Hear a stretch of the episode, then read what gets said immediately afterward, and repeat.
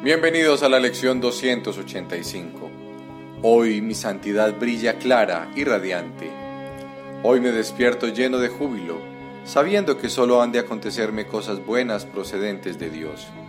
Eso es todo lo que pido, y sé que mi ruego recibirá respuesta debido a los pensamientos a los que va dirigido. Y en el instante en que acepte mi santidad, lo único que pediré serán cosas dichosas, pues ¿qué utilidad tendría el dolor para mí? ¿Para qué iba a querer el sufrimiento?